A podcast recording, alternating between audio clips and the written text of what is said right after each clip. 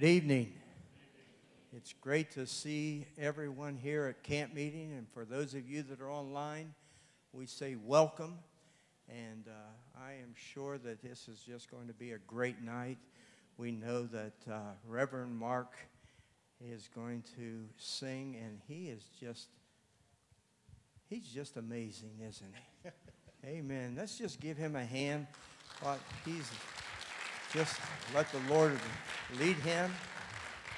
And then uh, Dr. Hermes, I tell you, he's just.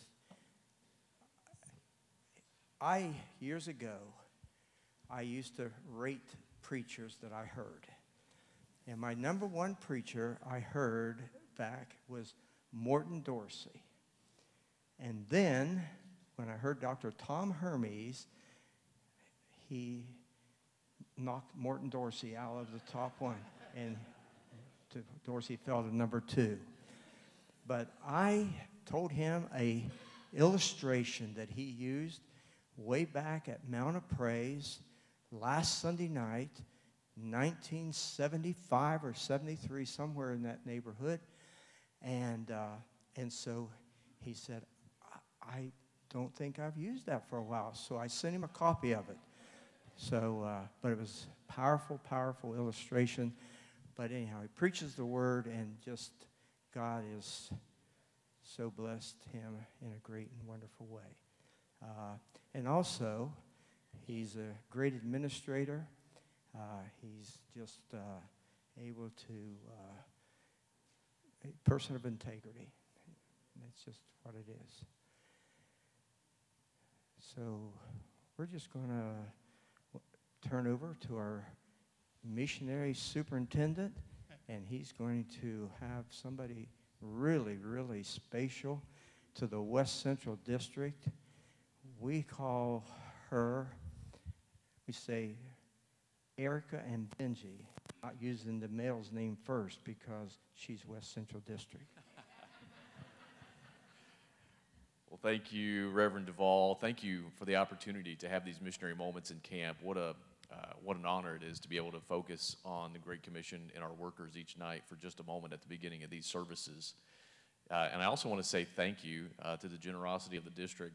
We had a great night uh, last Sunday night here at the Kid Power Rally, and the current Kid Power tally uh, for the West Central District is now over $34,500. So praise the Lord. We are we're coming up on 35,000. So thank you so much. Uh, but it is my joy to introduce to you, again, for many of you, Erica Jenkins. Erica serves in Papua New Guinea uh, with her husband Benji. Erica is the field treasurer, and she teaches literacy classes at Christian Union Bible College and supports Benji in his role as the area team leader for Papua New Guinea, Cambodia, and Southeast Asia. She is a member of this district. She is a product of our Heritage Church in Washington Courthouse, Ohio. And uh, she is a beloved member of this district, and she loves all of you. And we're so thankful, Erica, that you could be with us tonight. Well, it is good to be here, and not just because I, you know me, not just my husband and his family. I, I, I do appreciate that very much. Um, but when Benji and I said yes to being volunteers in Papua New Guinea in 2003, I'm not quite sure that we fully understood what we were saying yes to. And as we look back on nearly 20 years of ministry, we can see time after time where God asked us to do something and we said yes. And we didn't fully understand and we didn't fully know, but we continued to say yes. And that led to building projects, that led to teaching classes, that led to leading um, the college, that led to lots and lots of different ministries that we never could have dreamed of or planned for. Um, and some of you may remember, I, I don't know if we want to call them old timers necessarily, but they used to use a phrase of writing a blank check to God. And for us, that is basically what this ministry in our lives have been. We signed a blank check made out to God and have allowed Him to use our lives the way that He has seen fit. And for us now, that means that we have said yes to being leadership over missionaries in Papua New Guinea, Cambodia, and Southeast Asia. And God has used every single yes and some of the no's of our past to help the current missionaries in their roles and their planning and recruiting. And we are just so blessed and so thankful that He has been faithful to us and that He continues to help us to be faithful to Him. Uh, you know, a, a neat story. Way back when you were in the youth group at Heritage, there was a lady named Mary Estel that prayed for her. They gave out cards to all the adults to pray. And one Wednesday night, she shared the fact that she was going to OCU, maybe to call to be a missionary at that point. And Mary Estel stood up and said, Erica, I didn't even know because it was a larger church, and how that she prayed for her. Mary Estel was also the missionary president. And I just always found that just amazing. Now, something that we're going to do here tonight is uh, we're not going to, well, we're going to receive an offering, but we're not going to receive an offering for the camp meeting. We're going to receive the offering for this wonderful couple that has said yes to God and what they do for kingdom ministry. And uh, I don't know if Peggy has her checkbook, well, but Peggy's going to write a thousand dollar check, and uh, and uh, so that'll be a starter. But I just.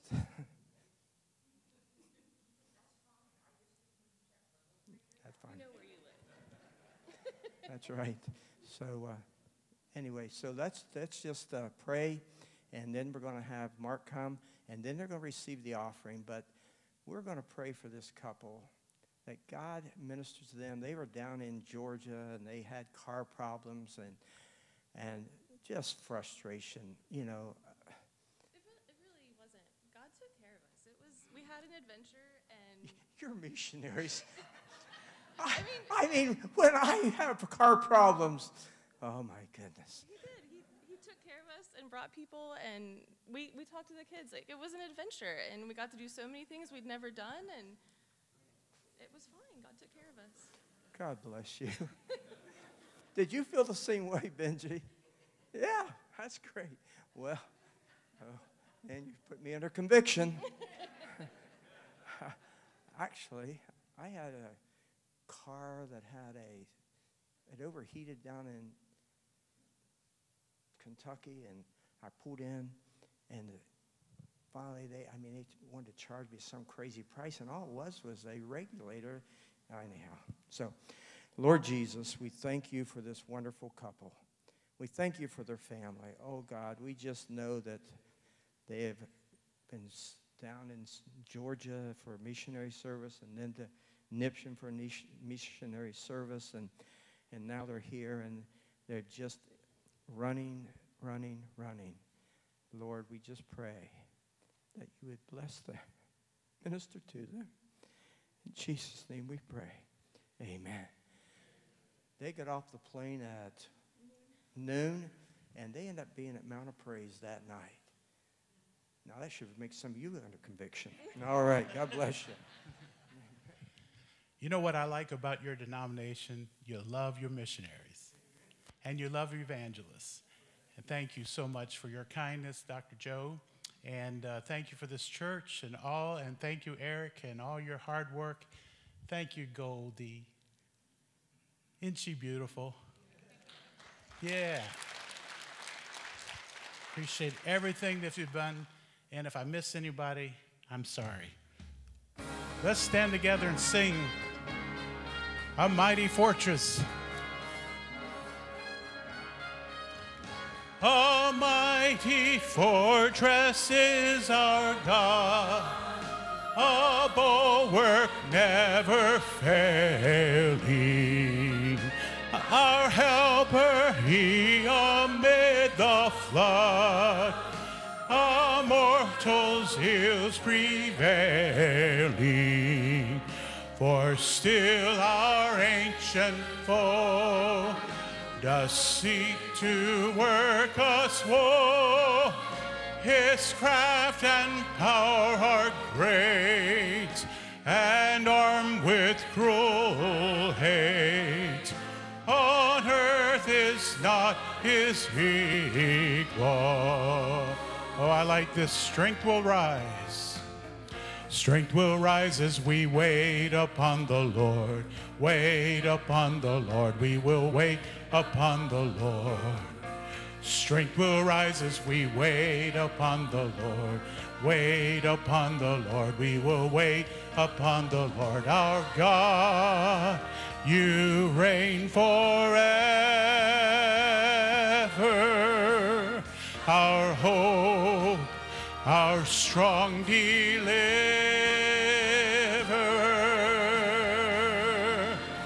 You are the everlasting God, the everlasting God.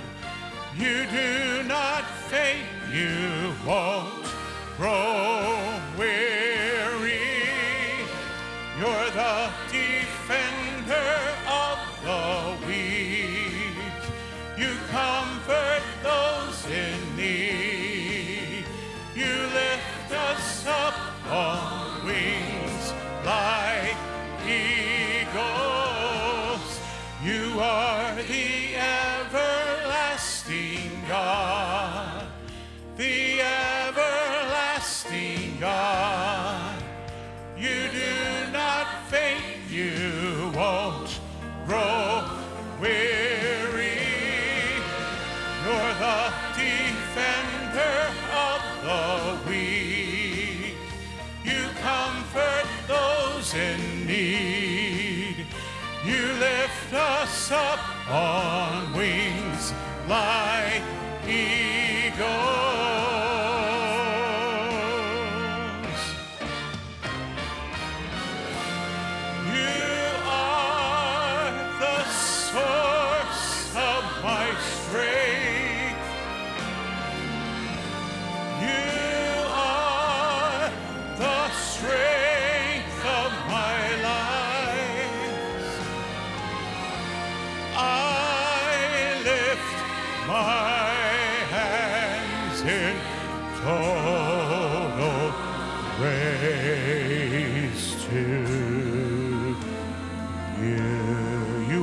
Source of my strength. Sing it again.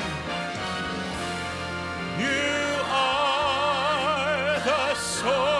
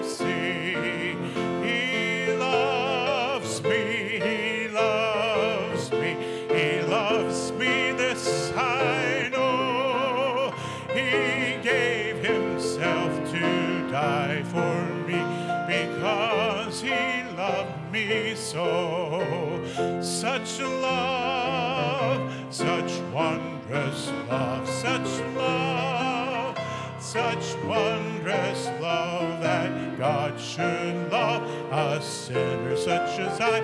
How wonderful is love like this. Now we need the ladies just to hold that love, such love, while the men are singing. "Da, da, da, da."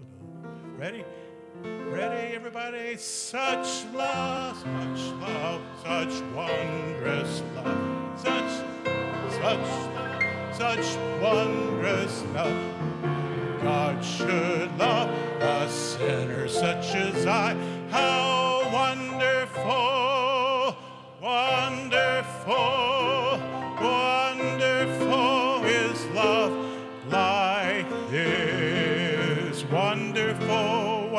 wonderful, Jesus is to me. Counselor, Prince of Peace, mighty God is He, saving me, keeping me from all sin and shame. Wonderful is my Redeemer, praise His name. I'll sing it again. Wonderful, wonderful, Jesus is to me. Counselor, Prince of Peace, mighty God is He, saving me, keeping me from all sin and shame. Wonderful is my Redeemer, praise His name. Well, shake hands with people that don't have COVID, then you may be seated. I hope none of you do. oh, that's terrible. isn't it? I'm glad nobody's struggling. Amen.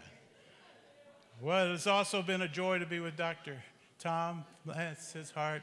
Aren't you glad he's healthy? Praise the Lord. Got stronger every night. Oh, my. Satan's a liar, and he tries to defeat us, but praise the Lord. When you're up against the struggle, that shatters all your dreams, and your hopes have been cruelly crushed by Satan's manifested scheme, and you feel the urge within you to submit to earthly fears. Don't let the faith you're standing in seem to disappear. Praise the Lord. work through those who praise him. Praise the Lord, for our God inhabits praise. Praise the Lord, for the chains that seem to bind you serve only to remind you that they drop powerless behind you when you praise him. Now Satan is a liar and he wants to make us think that we are paupers when he knows himself we're children of the king. So lift up the mighty shield of faith, for the battle must be won. We know that Jesus Christ is risen, so the work's already done. Praise the Lord. He can work through those who praise him. Praise the Lord, for our God inhabits praise. Praise the Lord, for the chains that seem to bind you serve only to remind you that they drop powerless behind you when you praise Him. Praise the Lord. He can work through those who praise Him.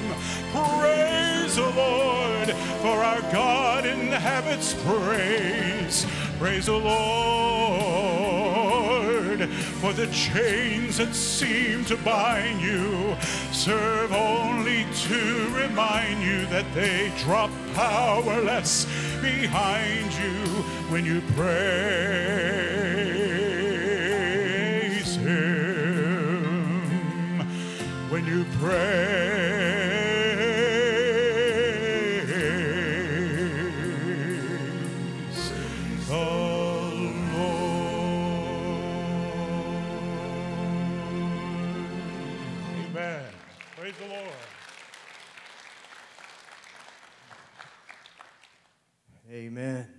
Praise God. Well, it's time for us to receive our offering. In the back corner, by the sign that says Welcome Center, Susan Jones has a little machine there that it'll put your credit card in. Dr. Hermes you see, Bruce will swipe your card. And I thought, now that doesn't sound good. He will swipe it, but Susan will put that card in and she'll put the number in that you say you want to give, and that's what you'll give. So that's a way to give. Another way is online. If they give and say this is going to be for our missionaries, Pastor Johns will make sure that that's taken care of, right? That's right. And then you can give cash I handed mine to my daughter Heather because I wanted to make sure she would give it rather than me keep putting it in my wallet and hold on to it.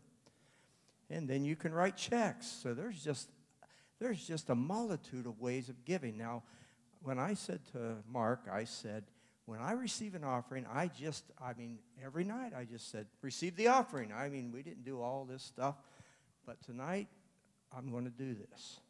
So uh, it's it's my last year. So anyway, so I just believe that God is going to speak to your heart and that you're going to give. Some people can give a thousand or more. Some people can give 500. Some people can give. And, but I just know that my dad was a cheerful giver. I, I, he would haul cattle for the farmers, and on Saturday was his biggest check. And I would see him often just turn that check over and sign it and put it in the offering plate. And I mean, that would be the one that it was the biggest check. I mean, like it would probably be 75% of all that week's money. And I used to think about that, and I think, man, what's my dad doing? And then I realized he just loved to give. When he was on Social Security, now he had other bits of income, but on Social Security, he supported a mission that he gave almost all of his Social Security check to. I just, I just believe that we cannot outgive God. I believe that God blesses a cheerful giver. And so I, I just want you to know that uh, we're just going to give to this family. So let us pray. And uh, we want you to get your offering out. If you need to walk back to the machine, just you can walk back there quietly while, while we're uh, praying. If you give online, whatever, just give. Our Heavenly Father, we thank you for the ministry. When Erica said, they've just said yes. A lot of small yeses, a lot of big yeses. But you have used them, used Eric and Benji, Benji and Erica, their family. We just pray that as we give here, it would be a time of rejoicing, knowing what is given to your kingdom, that these missionaries carry the gospel around the world. Really, we're just part of that when we give. In Jesus' name we pray. Amen.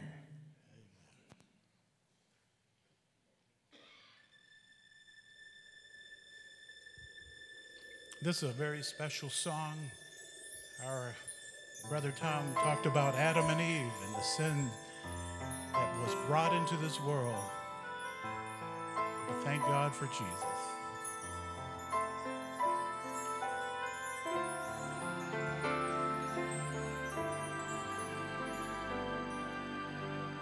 Unashamed and naked in a garden that has never seen the rain. Rulers of a kingdom full of joy, never marred by any pain. The morning all around them seems to celebrate the life they just begun. And in the majesty of the innocent, the king and queen come walking in the sun.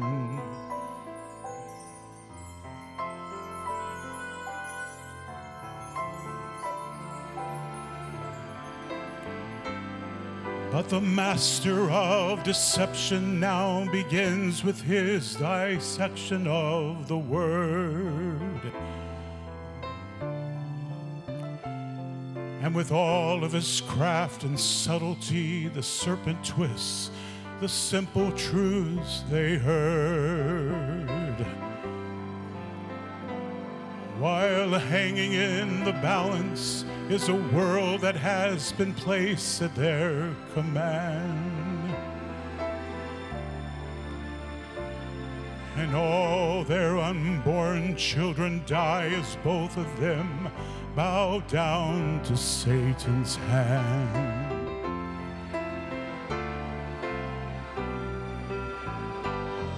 Just before the evening, in the cool of the day, they hear the voice of God as He is walking. And they can abide His presence, so they try to hide away. But still they hear the sound as He is calling. Adam,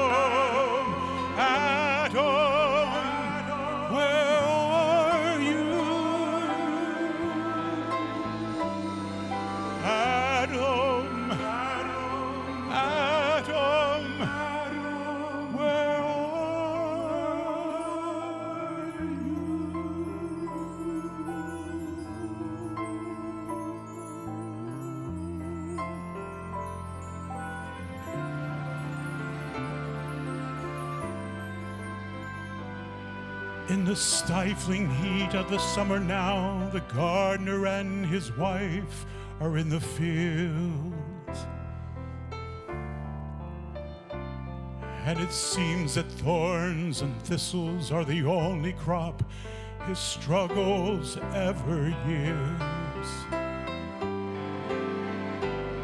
He eats his meals in sorrow till he sinks into the dust whence he came. But all down through the ages, he can hear the Maker calling out his name.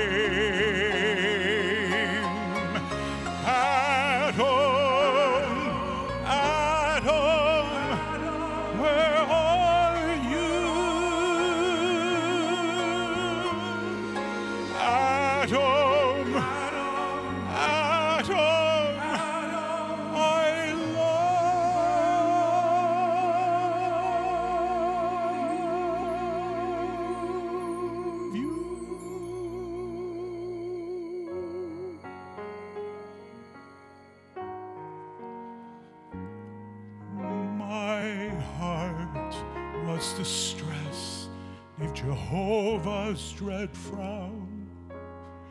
And lo, in the pit where my sin dragged me down,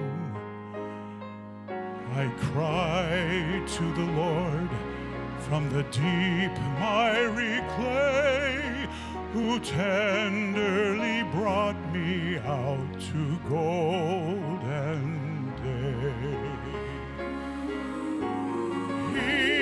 Brought me out of the miry clay, and he set my feet on the rock to stay, and he puts a song in my soul today,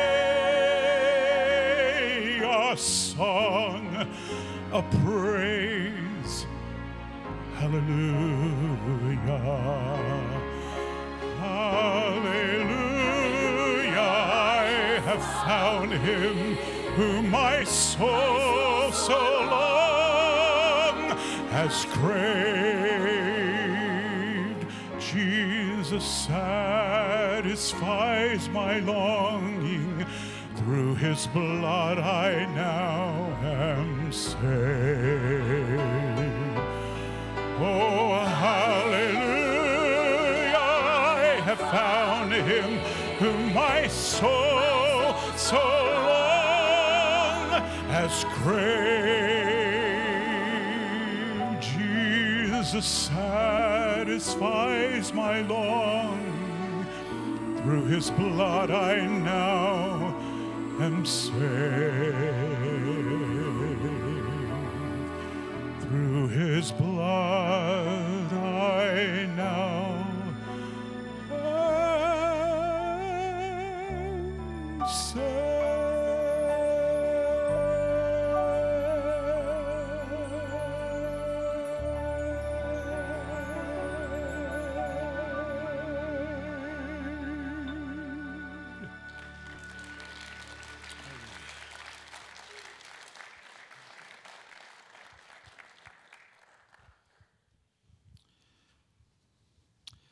Well, thank you once again, Mark, for tremendous ministry this week. I'm thankful that the Lord allowed our paths to cross once again. Seems like uh, over, I don't know, 30, 40 years now, probably we go back that far. And um, uh, like he said, he was just a kid back then. But anyway, um, oftentimes over the years, we've had the opportunities to be together. It's always very special, and it's uh, great to have been with him. I thank you, Joe, for inviting me to come and be here once again, and um, thankful that we could be teamed up this way. And um, just want to thank everyone for your support. Uh, the first night, I wasn't sure if I was going to make it or not, and I was huffing and puffing. But every night, I felt just a little stronger. And uh, I learned from my dad a long time ago. He would be very sick, and usually it was with a runny nose. You know, when a Hermes has a nose problem, he has a big problem. and he'd have a runny nose or he'd have a cough. And he would always say, If I can get to the pulpit, it'll be okay. And I watched it happen every time without fail. And uh, so I'm thankful that the Lord Jesus, because I had the feeling Tuesday, if I could just get here, if I could just get out of that recliner and just stop taking all that COVID medicine and all the rest and get here, it would be all right. And it's been great. And uh, it's been my privilege once again to be here and uh, to have this opportunity of ministering. I've preached in way too many 3CU camp meetings over the years, but I've loved it every time. This is a denomination that loves camp meetings, and you know how to do it. And it's always been a great joy and a privilege, and what a blessing it's been to be here this week. So I thank everyone that has had a part in it, and I thank the dear lady who put the dark chocolate up here for me, and the dear lady who plays the piano who brought the chocolate chip cookies. These people know what my weaknesses are, and uh, they, uh, they, they, they really blessed us this week. And so uh, it's been great. And I, my next weekend, Saturday, Sunday, and Monday, I'll be preaching at the Stoutsville camp meeting. So uh, if you're able to get over there, there's no air conditioning and it's going to be 90 degrees every day that over that weekend. So, uh, but come anyway. They've got big fans, and uh, you'll uh, you'll survive, and it'll be another great camp meeting experience. Well, if you have your Bibles, turn with me, if you will, once again tonight to the Gospel of St. John. But this time we're going to move into chapter 17. The Gospel of St. John, chapter 17 and I am reluctant to do it, but I'm going to break into the reading at verse 20. You'll recognize this as the great high priestly prayer of our Lord. He prays for himself, he prays for all of those that would believe on his name that were alive then, and for all of those down through the centuries that would believe on his name. So, in a very real sense, Jesus prayed this prayer for us. Would you please stand if you're able as we look at John 17 and verse 20? I do not pray for these alone, but for those who, who will believe in me through their word, that they all may be one as you, Father, are in me and I in them, that they also may be one in us, that the world may believe that you sent me. And the glory which you gave me, I have given them, that they may be one just as we are one. I and them, and you and me, that they may be made perfect in one, and that the world may know that you have sent me and have loved them as you have loved me. Father, I desire that they also, whom you gave me, be with me where I am, that, I, they, that they shall behold my glory, which you have given me for you loved me before the foundation of the world. O righteous Father, the world has not known you, but I have known you, and these have known that you sent me. And I have declared to them your name, and will declare it, that the love with which you love me may be in them, and I in them. You may be seated. May God add his blessing to the reading of his word. In this magnificent prayer, we are given a glimpse into the very sanctuary of our Lord's heart. And you will soon discover that the main thrust and the driving theme of this prayer could be summarized with two words keep them.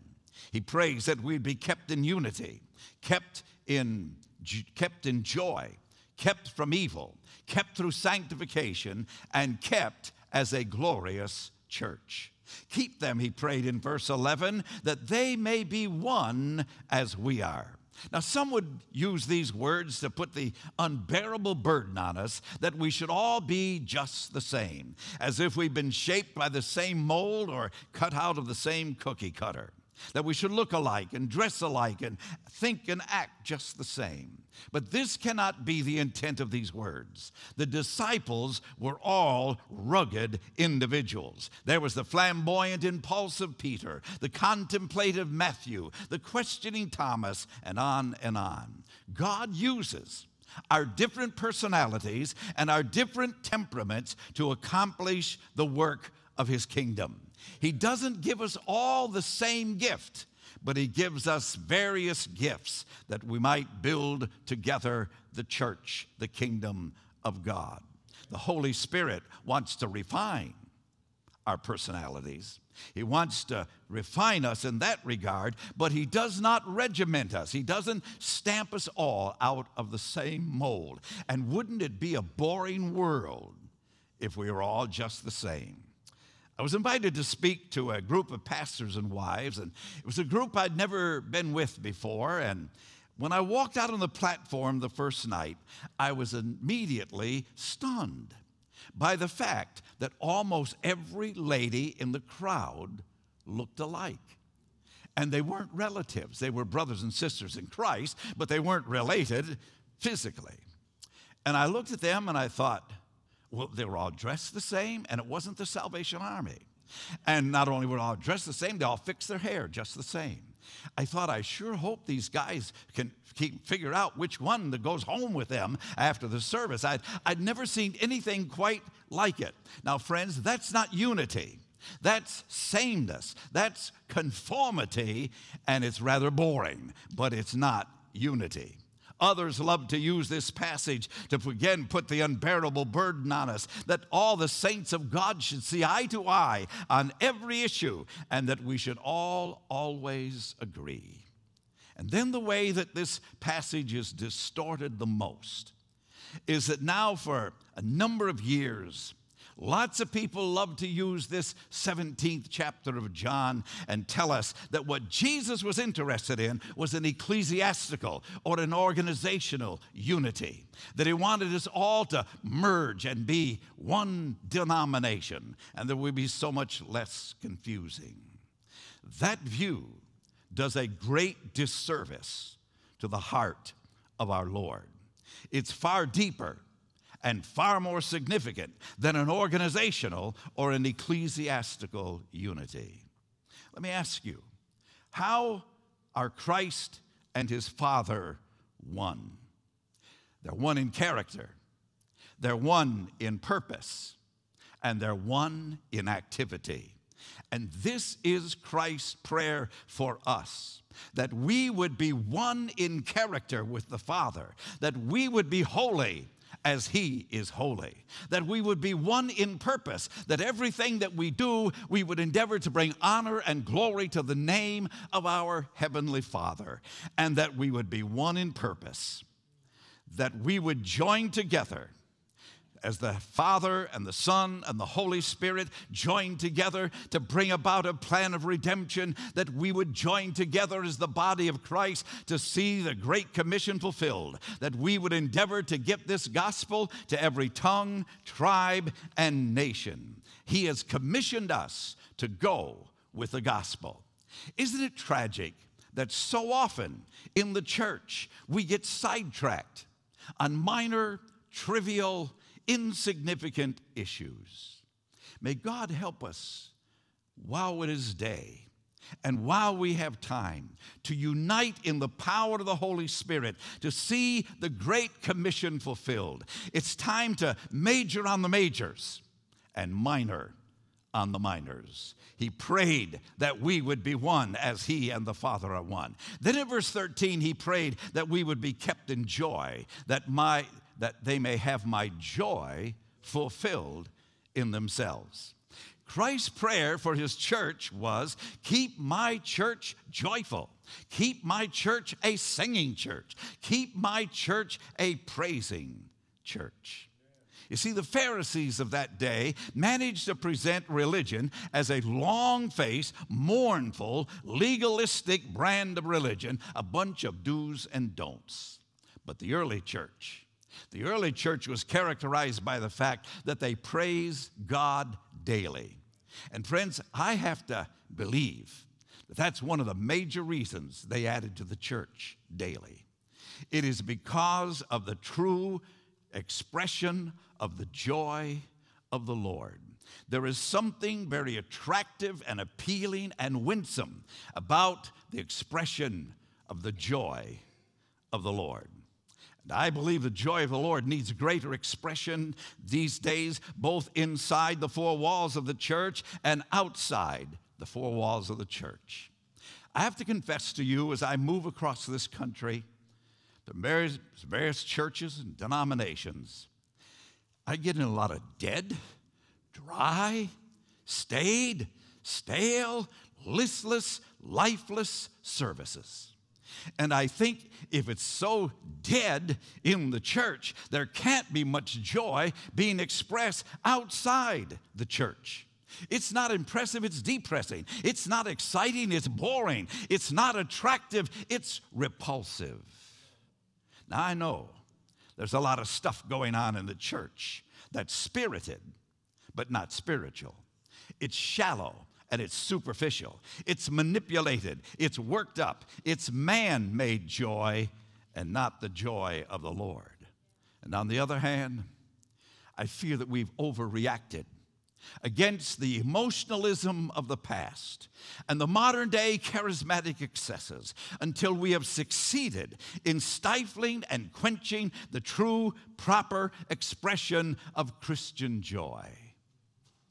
In the world today, where there's so much doom and gloom, the contrast to all of that ought to be God's people. The joy of the Lord ought to simply emanate from our countenance. Paul said, You see, and here's the problem we're paying the price. We're paying the price in the loss of our people to other churches. We're paying the price in the barrenness of our altars. We're paying the price in the emptiness of our churches. Paul said, Rejoice evermore. Pray without ceasing. In everything give thanks, for this is the will of God in Christ Jesus concerning you. Quench not the Spirit. I think we've quenched the Spirit simply by ceasing to be the rejoicing, praying, thankful people that we ought to be.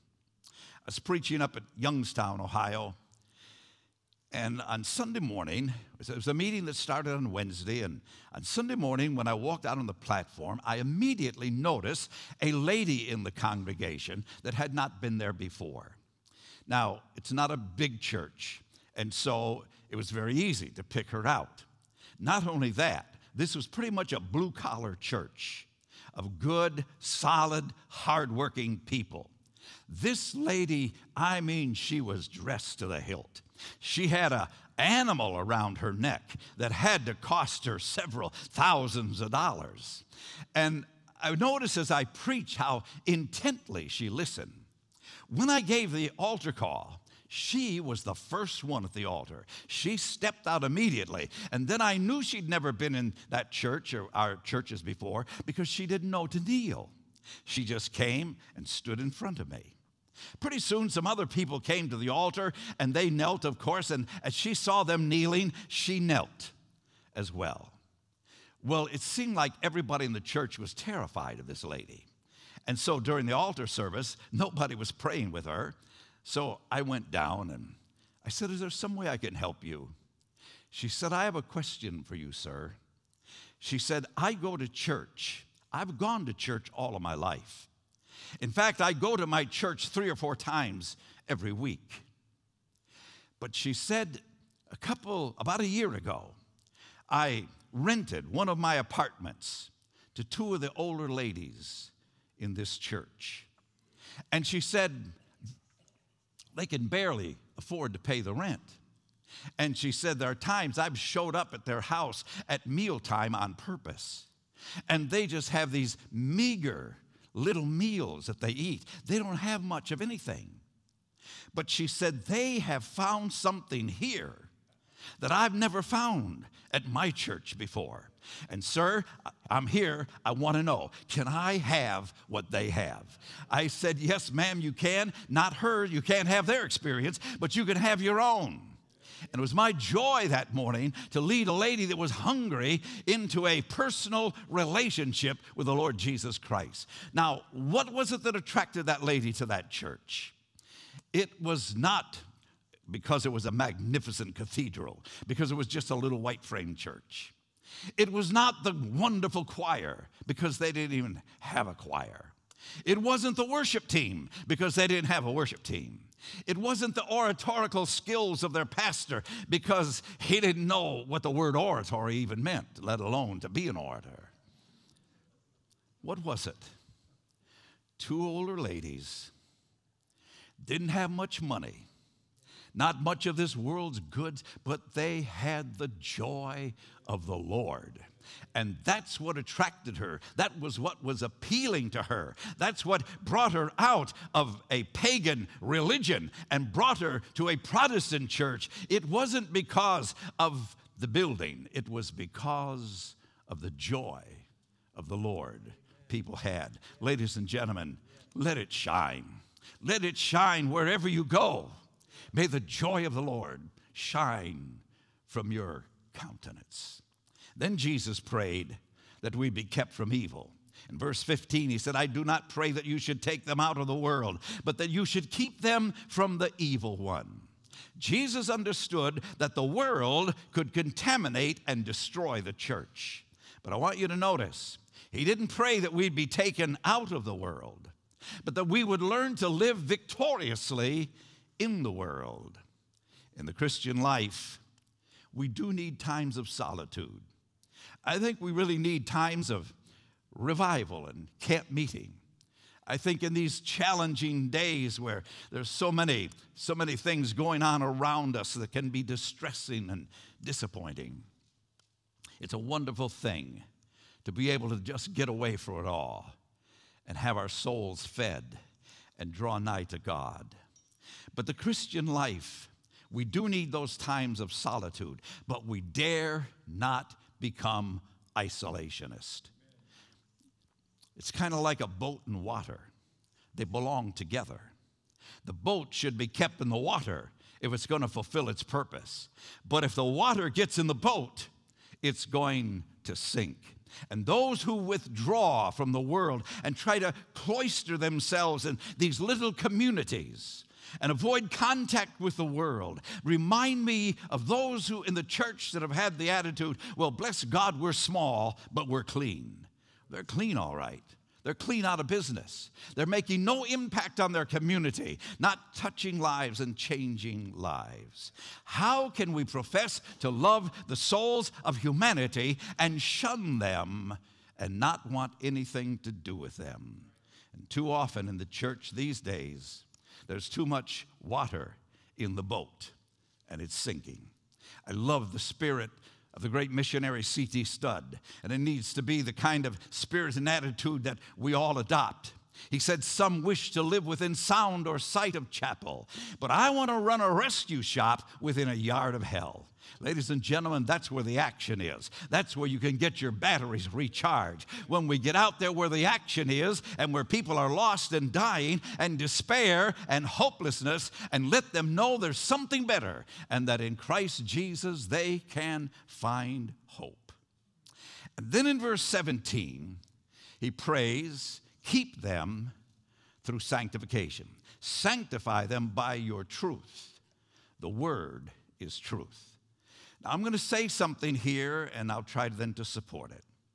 This is the main thrust of this great high priestly prayer. You say, Come on, Hermiz. We know you like to preach holiness. But let me just tell you all of a sudden, at this point in the prayer, Jesus moves into the imperative mood and into the aorist tense. You're not going to pick that up in the English translations. And so, what he is saying to his father about his followers, you really must sanctify them. They really must be sanctified. It's almost like a command. This business of holiness and sanctification, it's not a side issue. It's not a hobby horse. It's not getting on a tangent. It is at the very heart and core of the gospel. It's why one of the great reasons Jesus left heaven, that he might sanctify the people with his own blood. It's his fervent, passionate desire that every born again believer should be sanctified. And he's not talking about consecration or dedication. he's talking about sanctification. You see, consecration is human, very human. It's very important.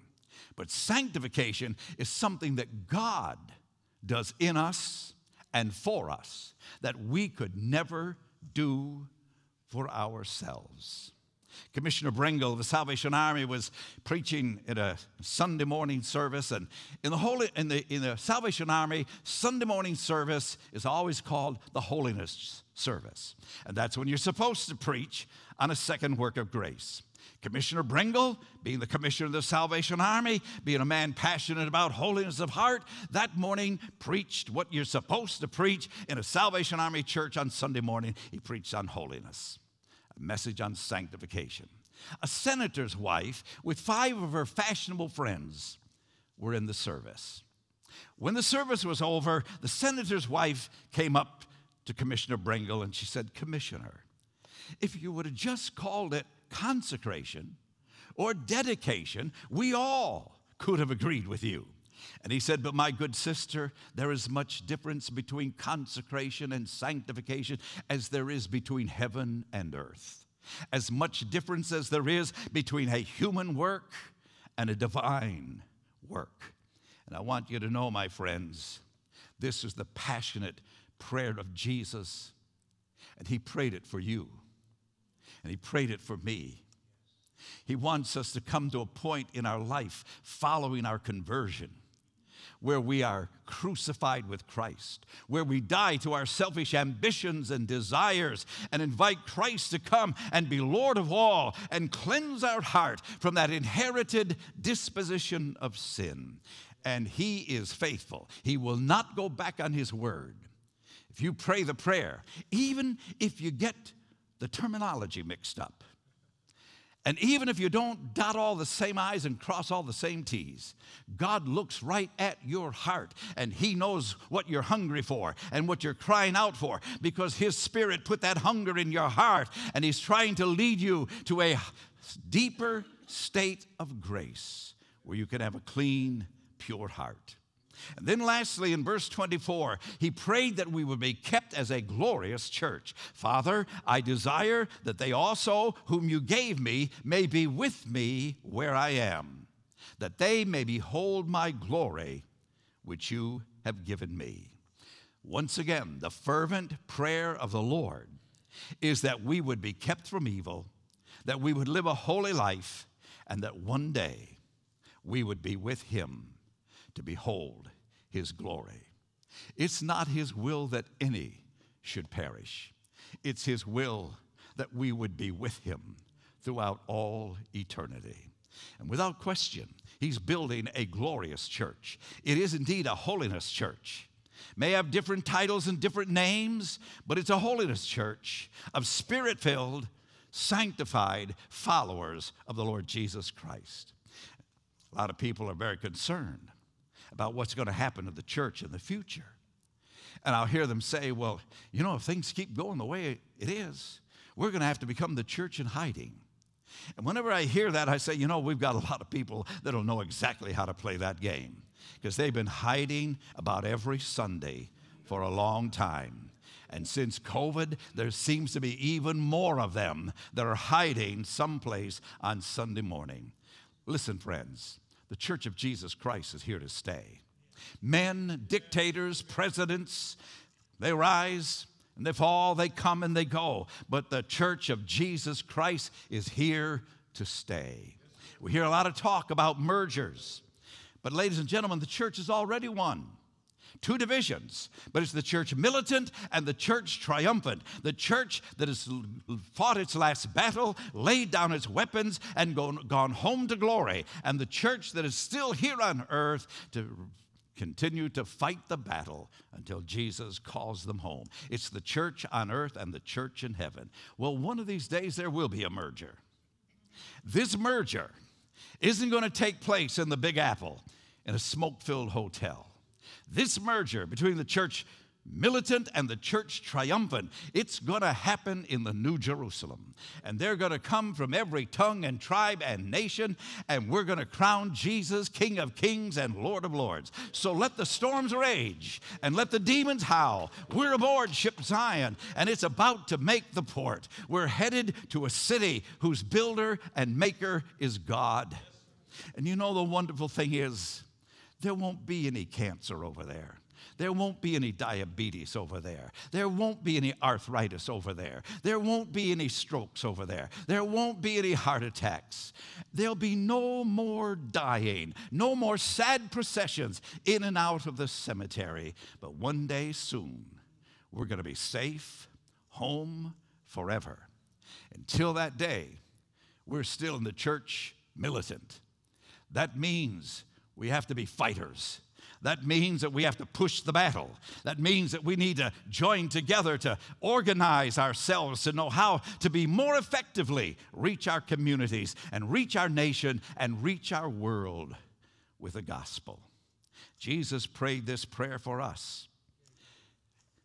Ladies and gentlemen, the good news is he's still praying for us. He's praying that our faith will not fail.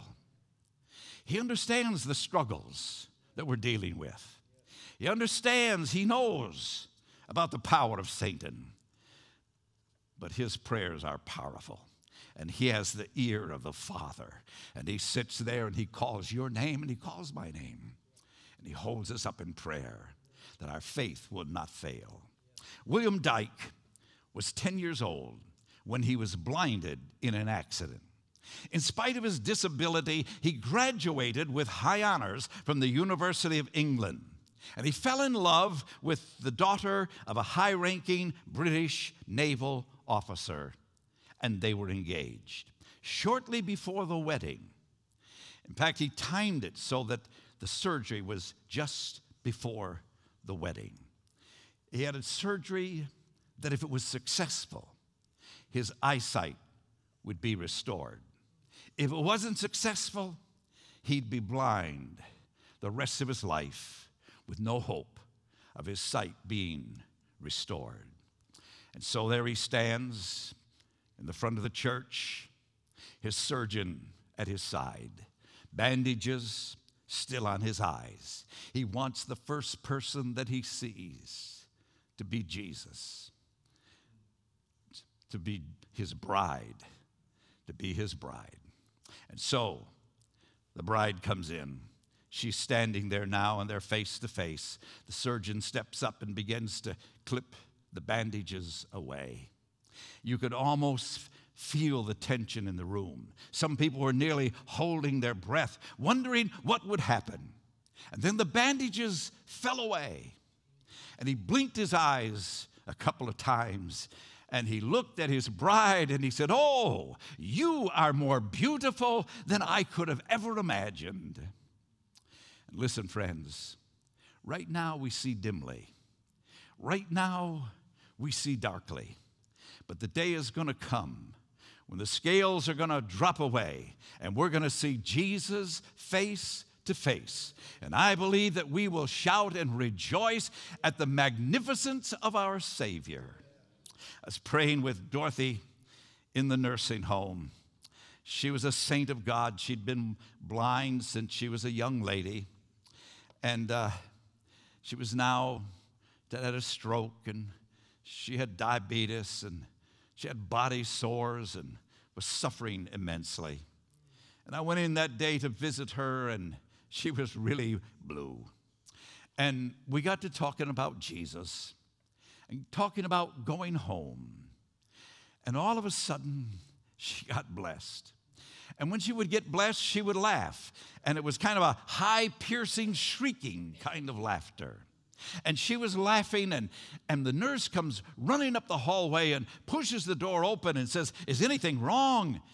The lady never lost her humor. She said, Oh, nurse, I'm as happy as if I was in my right mind. Said, Pastor and I have just been talking about going to heaven. And she said, Guess what, nurse? The first person I see will be the Lord Jesus. I'm just rejoicing and praising God and celebrating. I don't know what I did for her, but I do know what she did for me. And as I walked past the nurse's station, leaving the nursing home, that nurse was sitting there wiping the tears from her face. And she said, How can she do that? How can she praise the Lord like that? I know how much she's suffering. I know how much pain she's in. No one ever comes to see her anymore except her sister. And when you come, no one else comes. And she's always kind of blue. And I said, Well, it's the fact that she has a hope beyond this world. And ladies and gentlemen, doesn't matter how dark it gets. I'm not sure if we've seen the worst yet that we're going to face in this nation of ours, but I do know this Jesus is still on the throne. He never fails. And one day, it may be soon, it won't be long, we're going to see Jesus face to face. And we will rejoice and we'll celebrate. Mark, I'd like to, for you to lead us in singing, What a Day, glorious day that will be, because that day is coming. Someone asked me tonight, How close do you think it is? You know, God's clocks are different than ours. I would think maybe we got a little while yet, and things might get even worse, but His clocks are different than ours. And all I said to him, let's just be ready. And that's where we are tonight. Let's stand together as we sing Jim Hill's great old gospel song. What a day, glorious day that will be. Sing it together. There is coming Yes, there is. a day Yes. when no heartache shall come. Yes. No more clouds. No in more the clouds in the sky. No more, No more tears, to dim, dim the the eye. All is peace forevermore On that happy golden shore. What a day. day. Glorious day. glorious day that will be. Sing it together if you will. What a day that will be when my my Jesus I shall see. Amen. When I look Upon upon his his, face, the one who saved me saved me by his grace. When he takes me by the hand takes me by the hand and leads me through the, promised land. What a day. glorious day that will be. I was with Jim Hill in a revival meeting out in Oklahoma City. And on Saturday night when he came in, he said, Today, Mark Low- or today Glenn Payne died in the hospital. And Mark Lowry was with him. And he said, Mark called me and he said, Jim, I think you'd like to know that with Glenn Payne's last breath, he was singing your song, What a Day That Will Be. I want to tell you, friends, Jim Hill that night sang like he did when he was 20 years younger. I mean, he was out of himself and God was all over the place. I saw about 300 Nazarenes running up and down the aisles and shouting and praising the Lord. Because, friends, we have something to praise God for.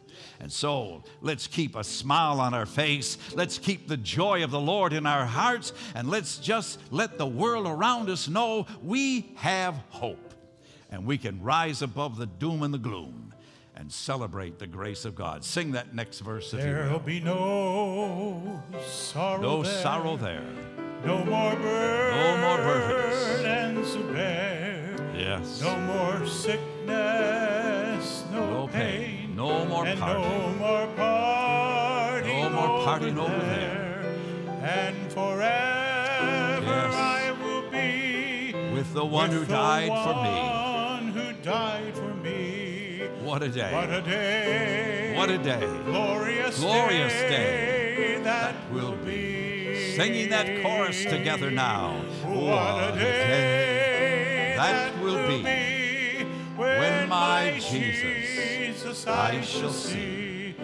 When I Look upon his face. upon his face, the one, who saved me by his grace. by his grace. And when, When he takes me takes me by, the the hand, and leads me through the promised land. What a day. glorious day that will be. Now, look, friends, I know some of you feel like you've never felt this bad in your life, never been quite this sick, never had quite this much sorrow, this much pain. But I want us to sing that chorus one last time. And I want you to know this altar is open. I can remember in a lot of services, it was when the saints were rejoicing, when their hands were raised and they were rejoicing and celebrating the grace of God in their lives, that people hungry for the Lord came to the altar. So I wanted to sing it one more time, and I just want you to know if you want to pray, if you don't have this joy, if you don't have this peace, if you've not experienced His sanctifying grace, what a night this would be to seek the Lord. Sing the chorus again. What a day Yes. that will be Yes. when my, When my Jesus, Jesus I shall see. When I look upon his his face, face, one who saved me by his grace. When he takes me by the hand takes me by the hand and, leads me through the promised land. What a day. a day, Glorious glorious day.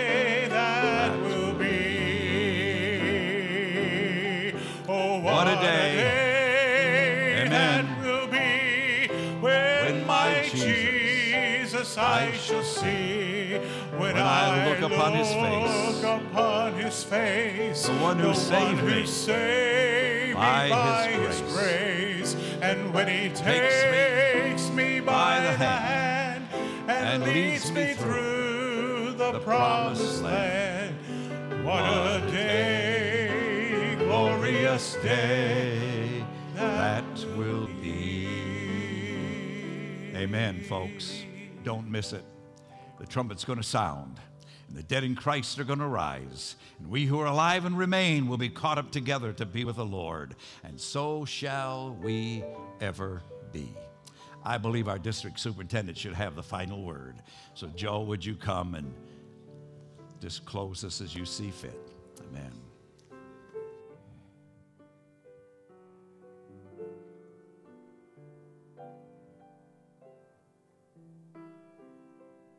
I believe that God is on the move.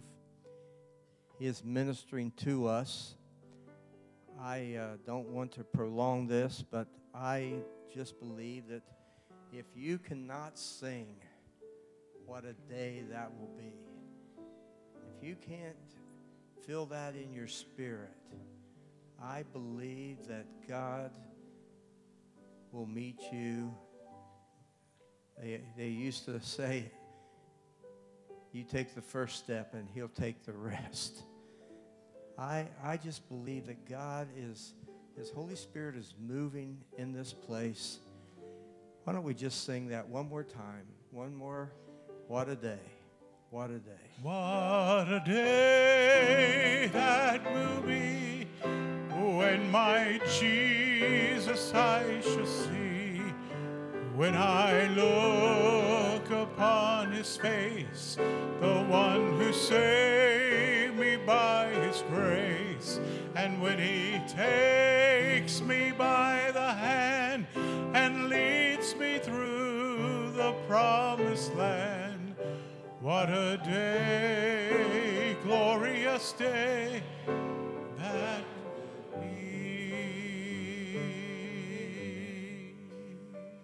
want to thank each one of the workers here, the ones that have ministered to the children back here, Scott and Tara, the ones that uh, are in the sound, all, all the different types of uh, jobs that you do, the ushers, the, this local church.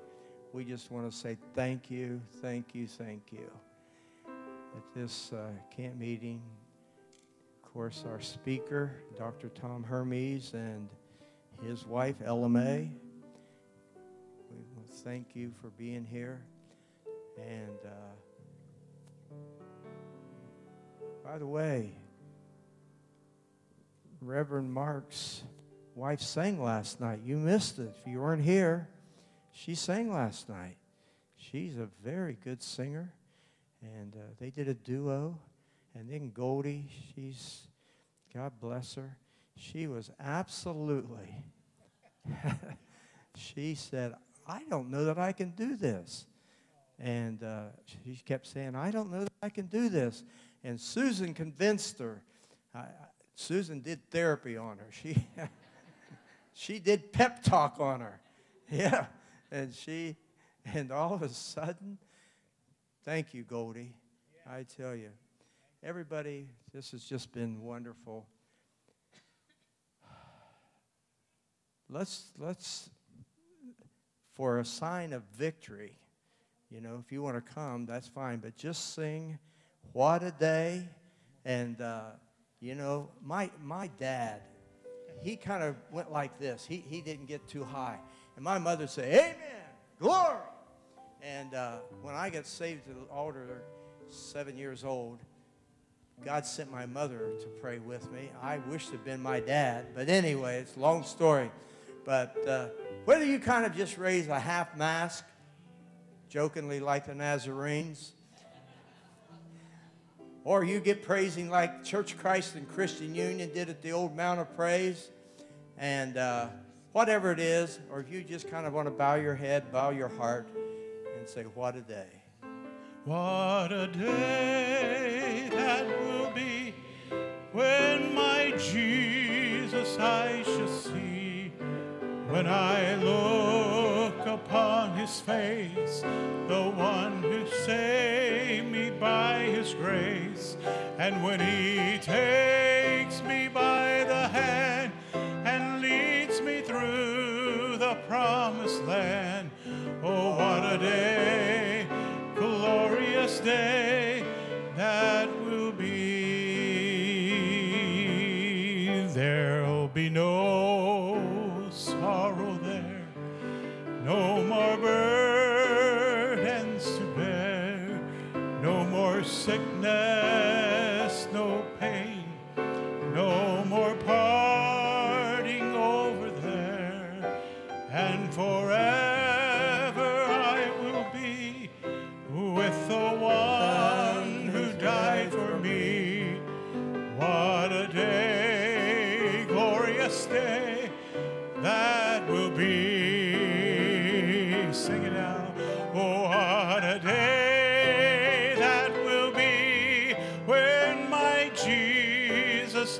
shall see.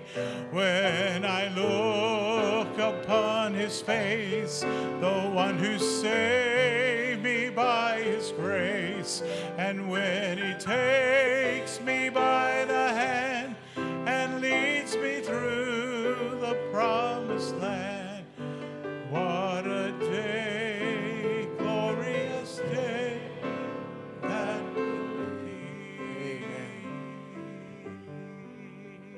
Of course, you know that this is our, my daughter Heather. She's Down syndrome.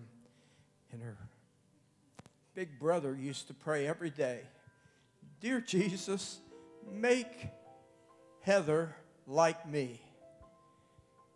And then when he was about 12 years old, he said he changed that prayer. He said, Dear Jesus, make me like Heather. These two wonderful ladies, this one right here comes up to me and says, I pray for you every day.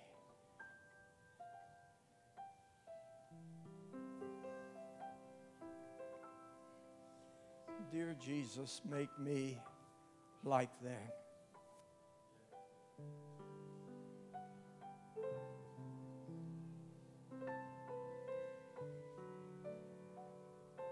I wanted to say do a fist bump, but that got somebody a few days ago in trouble. So say hello, shake hands. Uh, Dan Jordan is going to come up here. He's the assistant district superintendent, going to lead us in prayer, dismiss us, and then uh, shake hands. God bless you. Just a moment. Thank you, Father. Thank you for your presence that we've felt again this evening.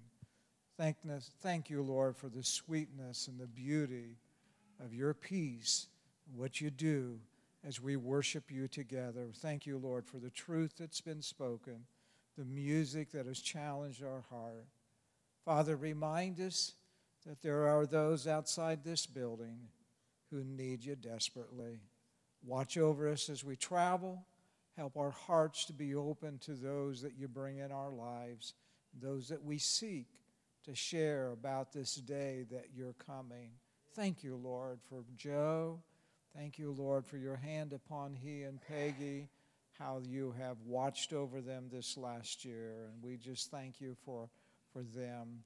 Thank you, Father, for the week of camp. Dr. Hermiz, thank you, Lord, for what you're doing in our lives. In Jesus' name we pray. Everyone said, Amen. Amen. Amen. God bless.